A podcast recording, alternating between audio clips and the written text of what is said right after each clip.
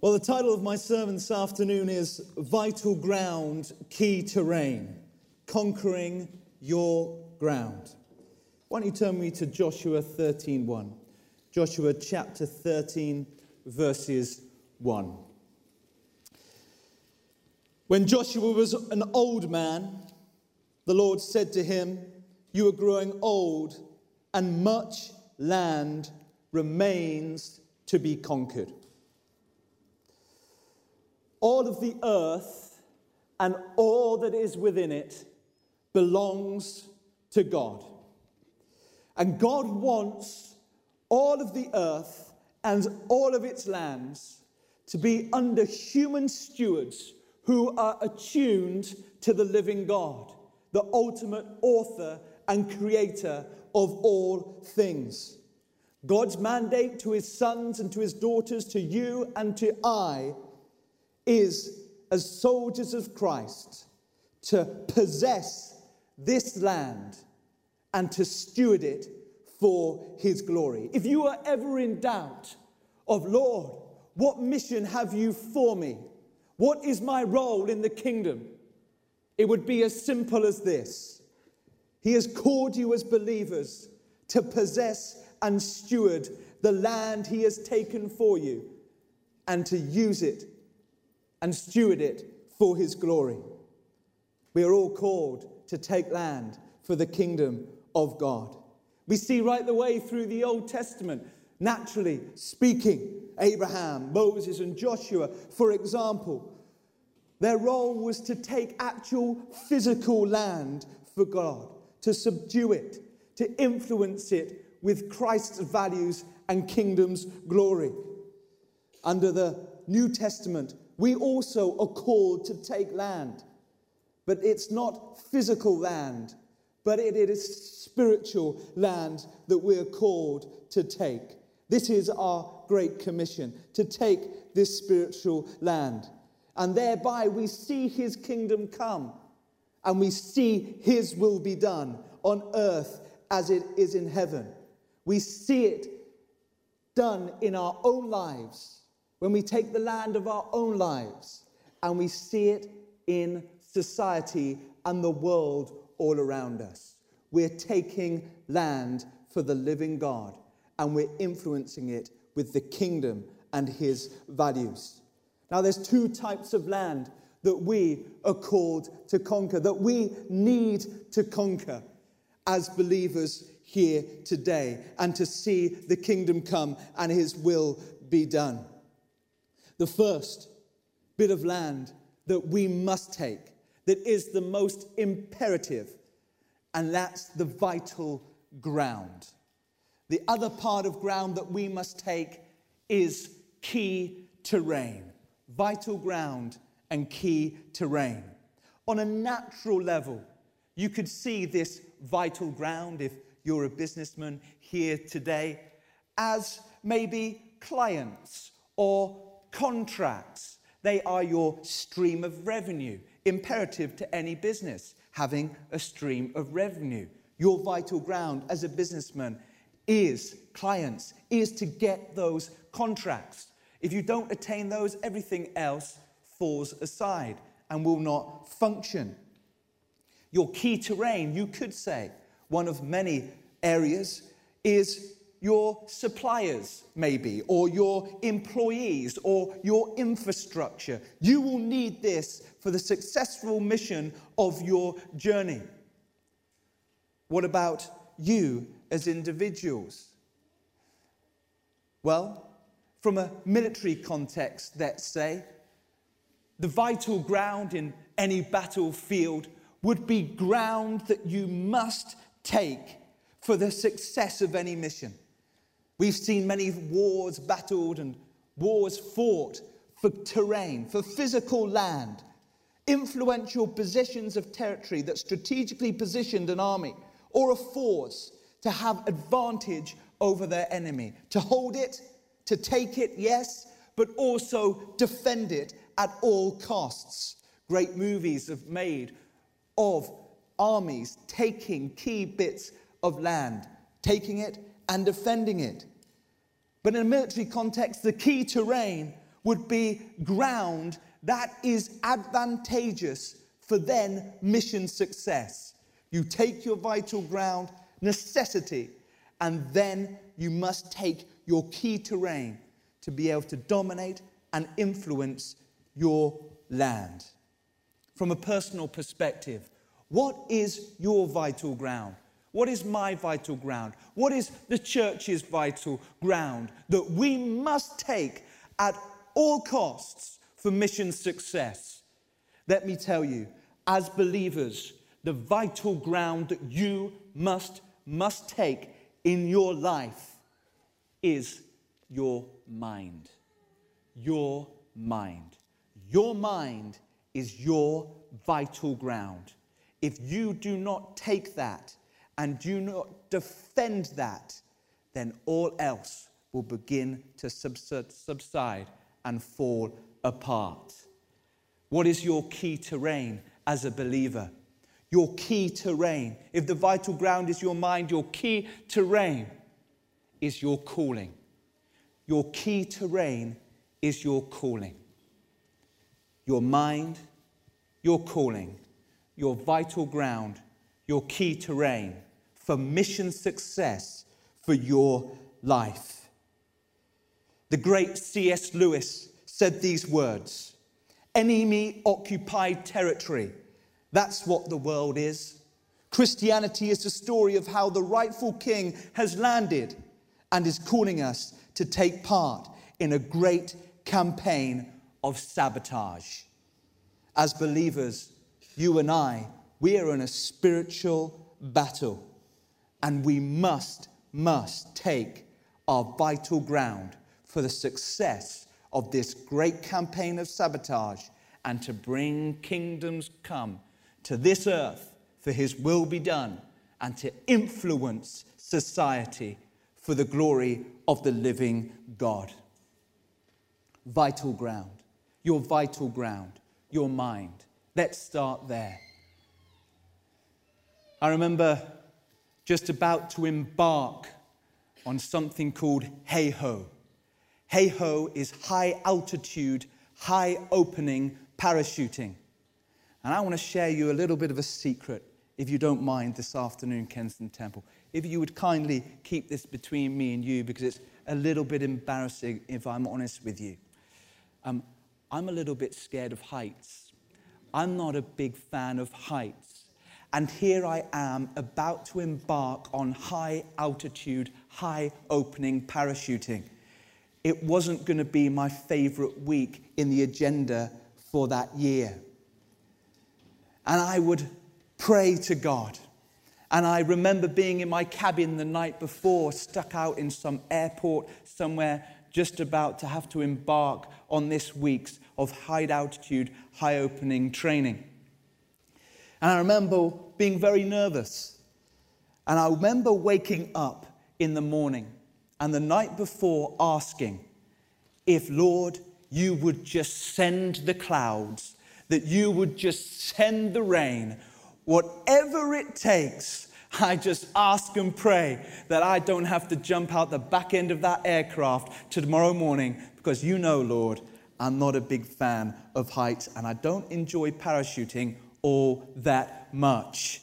I remember waking up at five o'clock in the morning, and I think breakfast was something like eight o'clock in the morning, and our first jump would be something like 11 o'clock in the morning after we've done all the administration that goes into high altitude, high opening military parachuting. I remember waking up about five o'clock in the morning. Have you ever been nervous of something the next day and you just seem to wake up early, a little bit on edge about it? Well, I was on edge. I remember waking up and I felt wave and wave and wave of anxiety come over me. And I thought to myself, Chris, get a grip, come on. But something was tough to subdue. This negative thinking, this fear just began to overwhelm me a little bit too much. And it was so distracting and it became so debilitating to me all that I could thought to do was to put on my headphones and listen to some Christian messages. I thought that would distract me. And as I prayed and I prayed and I listened to the messages, I was waiting to, for sunrise in the hope that God would answer my prayers and that I'd open up the curtains and see a nasty, cloudy, rainy day. But until that point, I kept praying and I kept praying. It was still dark outside, but I kept praying and I kept on listening to my message. Eventually, the sun creeped through my curtains and I knew dawn had broken. And I just waited for that heavy wind and that heavy rain to cancel the training that day. Such in faith that God answers all of our prayers, that if we speak to the mountain, it shall be lifted up, and be thy removed and be cast into the sea. Whatsoever you ask in my name, it shall be established. A man of great faith. I confidently pulled back the curtains to see the most glorious, still, sunny day that you could ever imagine on your weather forecast. My heart sunk. I went back to my bed disheartened, even more fearful now, and I put my headphones back in for a little bit of temporal appeasement, for some calm and tranquility. I then averted to playing some worship music and just singing. I then began just to study the Bible and read the Word. I was reading a Christian book at the time as well, and I began to read that. And an hour had passed, and two hours had passed, but something began to change in me. I started to feel a lightness. I began to feel, should I say, more confidence. I felt more bold. I actually got up and started to walk around my room. I looked out at the beautiful sunny day and I wasn't so angry anymore of God not answering my prayers. I began to get all my kit ready. Time was coming to go have our breakfast to embark on the day's training. But do you know what? Something began to change. I wasn't so fearful anymore. On the contrary, I felt quite upbeat and optimistic for what lay ahead. Something was changing. This was a pivotal moment in my life where I'd learn a key principle of renewing your mind absorbing the Word of God, listening to His truths. Let it permeate every part of your being so you listen to the voice of God and not your own voice. You listen to the Word of God and not your circumstantial situation. My mind was being renewed. I was growing in faith. I was growing in strength. I had a spring in my step, and I walked into the, the, the, the, dining area where we have breakfast, and there was a lightness and a countenance over me, a joy about me, a spring in my step. And then guys would say to me, Morning, Chris, you're looking good. Yeah, ready to go for a good day's parachuting, lads. I felt good. There we are, time had come, and we all went over to choose a parachute to put on to make our way across the pan, as we call it, towards our waiting aircraft. Just as I went over to grab my parachute, the officer came up to me and said, Chris, Chris, don't choose that parachute. It's got malfunction written all over it. In a split second, I felt that wave of fear come over me again. He was joking, but his statement was quite evidently concerning me. And I double minded in that situation, didn't know whether I should change parachute. But something rose up inside me. I said, No, I'm trusting God that He's with me and not against me. I'm trusting God in this situation. I'm not going to fear anymore. The original parachute that had malfunction written all over it, I said, Lord, dispatch your angels right now with any issues on this parachute, I just pray you'll rectify, but I'm trusting in you and I'm not listening to man. I boldly picked up the parachute and on my way to the aircraft. There we were in the aircraft. These parachutes have a one in a thousand failure rate. The first teams launched, and there was a delay. There was a delay. The aircraft circled, the aircraft circled, and we thought, what on earth is going wrong? It's so noisy up in the aircrafts, and at that altitude, the air is so thin, it's hard to breathe, everything's hard work. But the dispatcher came around with a bit of card and he went, malfunction, lost parachutist. We're waiting. One of our colleagues had jumped. The parachute hadn't opened. He had to go onto his reserve. We didn't know where he was at that stage. Until they had confirmation of where he was, then we'd be able to jump again. Finally, good news came around. Parachute is found. Next team, get ready to dispatch. you can imagine how full of faith and excited I am now. The next team jumped. A delay. The aircraft began to circle. The aircraft loader came back with a sign parachutist missing. Another parachute failed, and he had got to go on to his reserve. I'm thinking, what on earth is going on here this morning? This just does not happen. I'm the third team to disembark. I'm fighting now. I'm holding on to that word I heard in the morning. I'm losing the vital ground of my mind that I'd fought so hard to establish. I was beginning to get toppled off it, and all these negative thoughts started to take my mind, and the fear was beginning to wash over me again. I felt a fight taking place in me to keep hold of this vital ground, to hold on to the ground of my mind, to think according to Christ and trust Him according to His word. Finally, the dispatcher came back Parachute is found. Next team, get ready to dispatch. That was me. I stood on the edge of the aircraft with the whole world, the land before me. And I said, Lord, I jump into your arms. I jumped, the parachute opened, the parachute was there, the parachute was square, and I was navigating to target. I was making my way to the key terrain.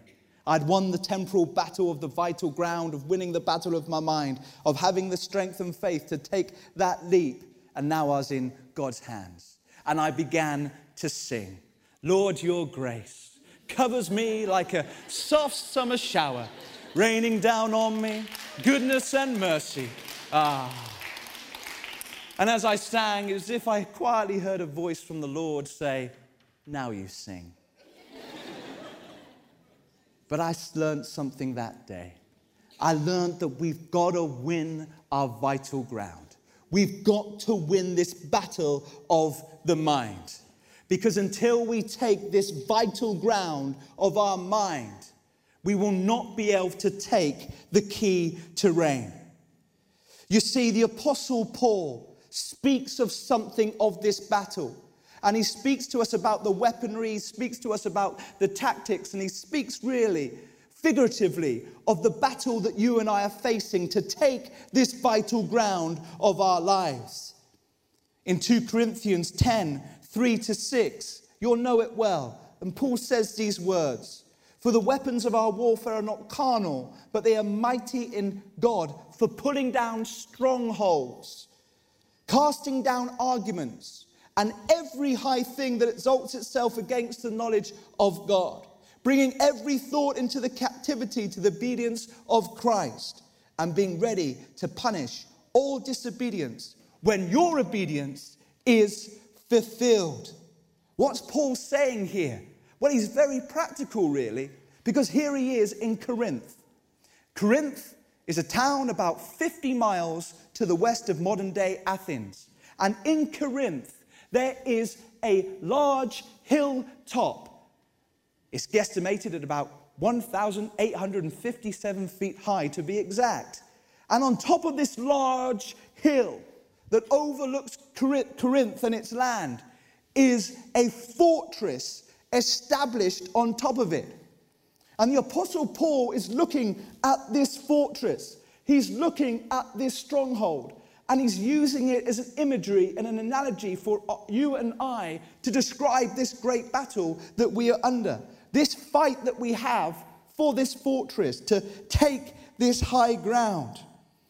You see, he uh, these words that he uses, such as strongholds and, uh, and, and casting down t- towers and, and taking things captives, Paul is using imagery of a spiritual warfare that, that he fought and that you and I must fight too. So, what are these strongholds? What are these towers? What are these captives that he's describing? Well, they are arguments, they are thoughts, that, that, uh, that, that, that oppose us, that are contrary to the kingdom, that are contrary to the word of God. He took every captive, every thought captive to the obedience of Christ, the Bible says. Every thought and intention that was contrary to and against God, Paul was saying, I take that stronghold captive. Immediately, when a thought comes to your mind that is countercultural of the kingdom, countercultural of the kingdom, we must immediately take it captive. We must suppress it because these antichrist thinkings and thoughts will begin to establish strongholds and towers in our mind, and they will begin to dominate over our land and over our area where we are to uh, embark on our calling. We are to tear down these strongholds, but not only tear down the strongholds that oppress us, that look down on us, but we are to establish towers of right thinking for ourselves that are hard to penetrate, that elevate us to a place of strength and victory whereby we can then begin to dominate the land and take the key terrain of your calling that God has taken you to advance and taken you to win for His glory. We must take these strongholds down. The thinkings that we have in our mind that are against Christ, that are oppressing us, fear, worry, anxiety, whatever it might be, that is counter scriptural. It's counter Christ. It's counter kingdom. And God is calling you to a fight of faith to tear those down, to take them captive, to lock them away, to take the word of the living God, which is life, which is peace, which is joy, to let that be on the forefront of your thought and thinking, for that to be pinned to your eyelids, so that everything of life is filtered through that and thereby you grow strong. You become a strong and mighty tower on the living stone of Christ Jesus. You yourself being a living stone, and you become strong in who you are. You become strong because who you are is in Christ Jesus, and He is your strength, and He is your reward, and He's the one who's leading you into the path of righteousness and into your calling to advance the kingdom. We're tearing down strongholds here this afternoon. We're building towers of His word and strength so you will be fruitful and successful in your mission and endeavors with the living, mighty God. You see, these antichrist thoughts, what they do is they give a foothold, they give access points, they give a beachhead, they give a rampart for the antichrist thinking and world system to begin to get ahead into you, a rampart into your thinking that oppresses you and pushes you down and holds you against doing what Christ has called you to be, do and what he's called you to be. We must tear them down and build ourselves up and not give society that's anti-Christ or anti-Christ thinking to get a foothold in your life. Let me ask you today what are your thoughts? What are you thinking upon today? Because you see, once we begin to think on the right things, when we begin to study the Word of God, when we allow it to permeate every part of our being, when we allow it to saturate us, Wherever we go and whatever we do, we put our headphones in, we listen to the word. We put our headphones in on the tube and we listen to his worship music. There's more of Christ influencing you than the external influencing you from the world. And you begin to renew your mind, you begin to grow strong. And then you begin to establish this strong and mighty tower in your mind circumstantively Nothing may have changed. Your environment may have changed, but you have changed in that environment and you have grown strong. you have grown tall. And then from this vantage point, from this high, strong position, and from this mighty tower building on God's word, you begin to be able to see the plain and the land of life and society around you from a vantage point, from this vital ground, and you're able to make wise decisions. You're taking the spiritual high ground, should we say, and you're beginning to be able to see advances of the enemy coming toward you you're beginning to see the landscape for what it is. You're being able to get your finger on the pulse with the philosophies and worldviews of the day that are countercultural. You are in a strong position. Your lens to which you see life is being altered because you're thinking upon the word and you're taking God at His word, and that is beginning to influence you, and that is beginning to change you. You're fighting the good fight of faith. You're not living life from the valleys. You're living life from the mountain top. You see, life at the valleys, it's dark, it's shaded, it's cold. You can't see the full perspectives. You cannot see the entire landscape for what it is. And you down there are being dominated and influenced by the strong towers of thinking that's against Christ of its day. But when you rise up in the word, you establish yourself on that strong tower and you begin to influence and you begin to dictate in Christ like manner for his glory the love and grace of a living world to a dark and lost world. You become the light that begins to penetrate and influence it our senior minister this morning, and we just saw it on the video just then, said these words that jumped out to me. We are to constantly challenge ourselves to step out of our own mindsets. We're to constantly challenge ourselves to step out of our own mindsets. We're not here to live according to the mindset of the world, but for the mindset of Christ. We are above and we're not beneath. We are the head and we are not the tail. We begin to see life from a new lens and a new perspective. There was a group of disciples following Jesus. In John 6 66, it's branded the Antichrist scripture. It reads like this From that time, many of his disciples went back and walked with Jesus no more. And Jesus turned to his disciples and said, Are you also going to leave me? There was his disciples. They were believers. They were walking with Christ on the journey that he was leading them into. Their vital ground had been taken, and he was taking them on a journey to take some key terrain. But it was something Jesus said that made them stop on their tracks and they turned back and walked with him no more. And walking away from him no more, they started to walk away from their vantage point of the vital ground of the strong and mighty tower, and they began to walk down back into the valleys of life, of darkness and obscurity. Where are you turning back from today? Is there something in His Word? Has He been prompting you in your spirit about something? You've been walking with Him merrily. You're a strong believer. You've seen His faithfulness to this day in your own life. But there's something in your mind that's telling you to turn back. I'm saying to you today stop. Hold on to Jesus.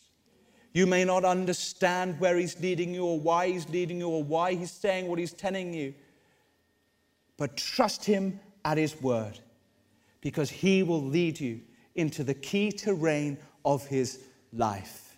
Don't walk down from the strong and mighty tower, from that vantage point of your life, down into the valleys. Keep walking with Him because He is your strong, mighty tower. Take God at His word. The Apostle Paul in Ephesians, Apostle Paul in the Corinthians, First in Ephesians 5:15 he says, "Walk wisely." He's saying to us, "Walk wisely." He says, "Be very careful then how you live. Not as unwise, but as wise, making the most of every opportunity because the days are evil. Therefore, do not be foolish, but understand what the Lord's will for your life is. In 1 Corinthians 2:16 he says, "You have the mind of Christ." You have the mind of Christ. You see, people who only have the physical life, whose hearts and spirits have not come alive to the truth of Christ, whose minds have not been transformed to the spiritual theology and the word of the living God, live in darkness. They only live according to the physical life. You could say their minds are blinded and they see life only through a natural physical perspective. But that's not you, he says. You have the mind of Christ and have true understanding and you have true revelation. You see, when your mind is renewed, when you take that vital ground, you begin to see things. You begin to see the lie of the land. You can observe supernaturally. We're living in a dark world, but God gives you the light to see through the truth of the dark age. He takes you by the hand and He's able to navigate you through to where He's calling you to be and asking you to take for His glory. And that's the key terrain of your life. You've got a new mind, you've got a new lens. You're allowing the Word of God to influence you more than anything else external of you. You're becoming watchmen. You're guarding that vital ground. You're observing the land holistically from the vantage point and not from the valleys. You're taking your key terrain. I spoke to a friend of mine not so long ago, but I've seen a process in his life that is disheartening to me. I see at one stage he was a great man, a good Christian man who had taken his vital ground. He became an influential officer in the military. And there he was, and slowly but surely, I started to see a man who was making decisions according to the environment and not according to the word. You could say he was John 6 66 moments where he wouldn't wholly choose in a challenging situation to follow God's word and began to turn back. And gradually, as I observe on, I've seen a man come down from a great vantage point and began to descend into the valleys. But in that, he loses his vision. He loses his calling for what God is leading him into. You see, he sees his occupation and not his calling. He sees the environment opposed to the spiritual kingdom that God is calling him into. What lens are you observing your life through? How do you see yourselves? Do you know the Bible has called us to become a royal priesthood. 1 Peter 2 9. It says, You are a royal priesthood. It's called us to not stumble. In 1 Peter 2, there was a group of people who weren't obeying God's word and they were stumbling for it in life. And they were disobeying the message of God, which they were destined for. And it says there in verse 9, but you are a chosen people, a royal priesthood, a holy nation, God's special possession, that you may declare the praises of him who called you out of the darkness into this wonderful light. Do you see yourself and take your identity from your occupation or what you do in society?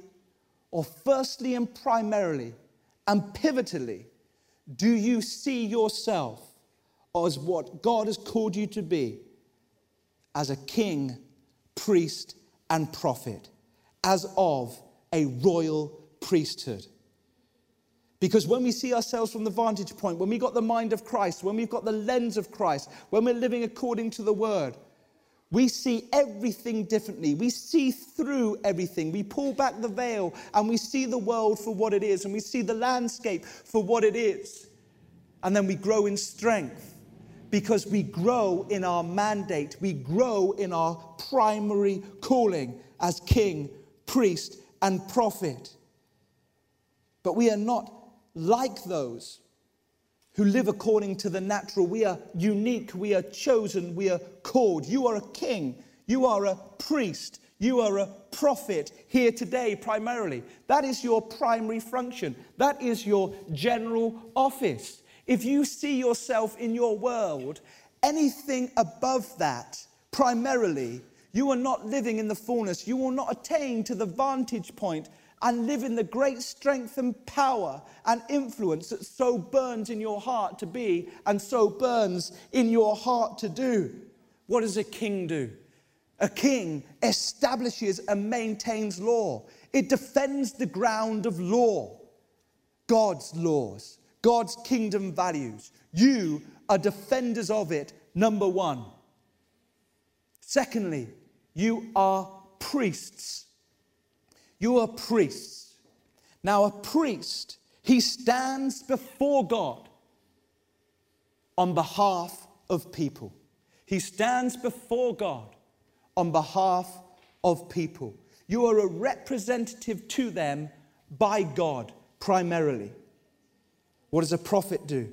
Well, a prophet stands before people on behalf of God. You are a spokesperson for God. You are called to be salt and light. What does salt do? It holds the rot of a decaying society. What does light do? It exposes the darkness. You're a royal priesthood that is holding back, being salt to prevent this rot and to expose its darkness. You are a messenger for God, and you stand before those people as a shepherd to God. You see, you'll begin to change your perspective. I began to see that change in my colleague, in my friend's perspective he didn't begin to see the people that he led as his flock, as their priest, as their prophet, as a king in that environment. He just began to see his medals. He just began to see his stripes, his badges. And thereby he began to lose the greatest influence that he could have to those people and his true mandate which was to be a vessel for the living God, to transform that world and be a representative of God for those people. If you begin to see people primarily as mere people, we will lose the battle. You will lose your key terrain. You are to stand in your priestly robes, spiritually speaking, and you're to see yourself as the king, priest, and prophet and the people that God positions you over and influence of and around every day as your sheep that you are to shepherd. You are their shepherd. And you are to primarily to care for them. When we begin to stand in that position, we take the vital ground and we begin to take the key terrain of society for God's glory. Then ground gets taken. We possess the land. Let me ask you today what are you seeing yourself as? What identity are you standing in? Our minds are to be renewed. We're to take the vital ground. You're to stand into your priestly mandate as believers. Your minds must be renewed. We attain to the mind of Christ by observing the word more than anything else, and we become influences for his glory. We have a great part to play. We have a role for his glory. We repel the darkness. We bring light to it. We hold back the rot. We see the landscape differently. And then we see the floods of grace begin to permeate and saturate society wherever God has uniquely positioned each and every one of you. Don't turn back from Him. Imitate the Father and live out the values of the kingdom in this new homeland that God is calling us to influence the kingdom of God. God has a special plan for you. He has a special plan for His church, but we must follow and trust Him to His letter. We must take and hold the vital ground of our minds primarily, because without that, you will not have the right lens. You will not have the right mindset. You will not attain to the right knowledge, wisdom, and revelation that He's wanting to impart in you. You won't live from a position of influence, but you'll live to a position of being influenced. We must advance and take that key terrain of influence. Where has He called you? Where do you spend your time? That's your key terrain. Let's stand this afternoon here, this afternoon, Kensington Temple. The worship team are going to come back onto the platform right now. I just want you to bow your heads as we close in prayer, and we're going to close by declaring God as our victor and us in victory in Him. Let me just ask again here today and challenge you in this because your greatest desires stem from attaining and yielding to the word of the living God. When we observe and when we live according to the natural, there's always going to be a stumble in our life. But when we yield to the word of the living God, when we really embrace the world and life and what it's all about, and the creator of the heavens and earth, and our unique role and mandate that you have within that, all of us are kings, priests, and prophets primarily. Before anything else, before you're a doctor, you're a priest, a prophet, a king. Before you're a nurse, before you're a teacher, before you are a house mum or a house dad, before you are a taxi driver, before you are a driver, before you are uh, in administration, whatever role of society you are, whoever you are, primarily, before that, above that, that trumps that, is you are a royal priesthood. You are a king, priest, and prophet, and you have the mind of Christ. That is your role. That is your function. That's when we begin to advance. That's when we build and bring God the glory. How are you seeing yourself today? What robes are you wearing?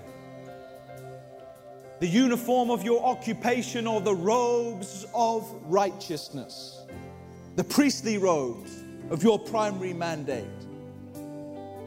Maybe you're here today and you've lost your vital ground.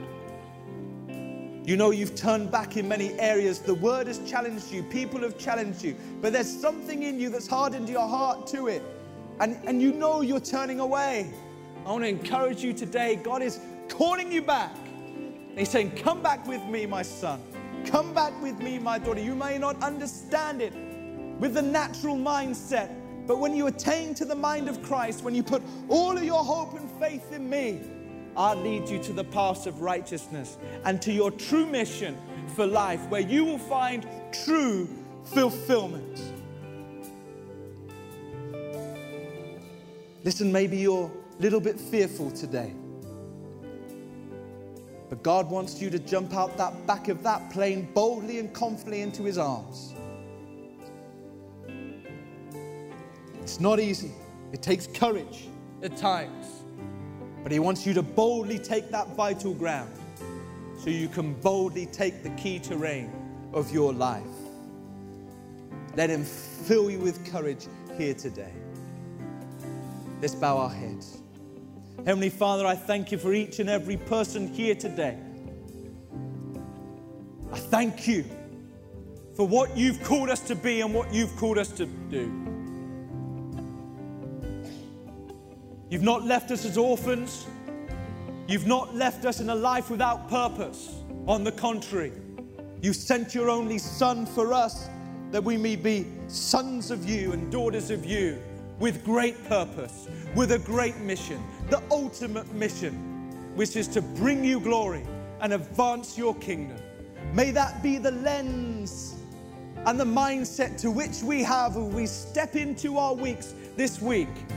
And by it, we're fully persuaded, we're fully assured that the life of grace and the power of the Spirit will begin to work through us in a supernatural way. We'll have a fresh identity of who we are. We'll have a fresh sense of purpose, a fresh sense of life, a fresh sense of joy, and a new spring in our step as we embrace, not easy, but hard mandate but one that brings eternal rewards that will bring us truly alive. Father, we wear the victor's crown because you attained the crown for us. And we stand before you right now and we declare those truths in the mighty name of Jesus. Touch every heart, touch every person, Lord. And I pray for the mind of Christ to be imputed to each and every one of us that we can be that king, that we can be that priest, that we can be that prophet with power and with influence for the kingdom of the living God. Amen. Amen.